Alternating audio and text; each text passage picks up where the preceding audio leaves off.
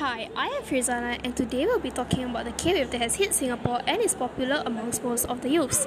Juliana will be touching on the first topic and I will continue on from there. Now, K-wave is basically all Korean things like K-pop, K-beauty, K-food and K-drama. People have also been using standard Korean phrases like 안녕하세요 which means hello in Korean. Why do so many people love the Korean culture? That's right. Moving on, another aspect of the K-wave are the Korean beauty products and Korean fashion. Some of them include face masks, lip tints, and moisturizers. This links back to K-pop as K-pop idols always have clear and blemish-free skin. In order to achieve the same skin clarity as K-pop idols, most people purchase K-beauty products which are advertised by their idols, even if they cost an arm and a leg. Lastly, I'm sure most of your parents or older siblings love to watch K dramas. Ever heard of dramas like Descendants of the Sun or Goblin?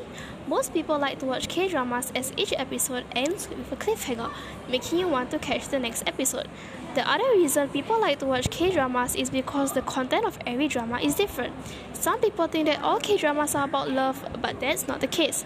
Other than love, K dramas produce different genres of dramas like horror, thriller, and also sometimes touch on the topic of growing up and adapting.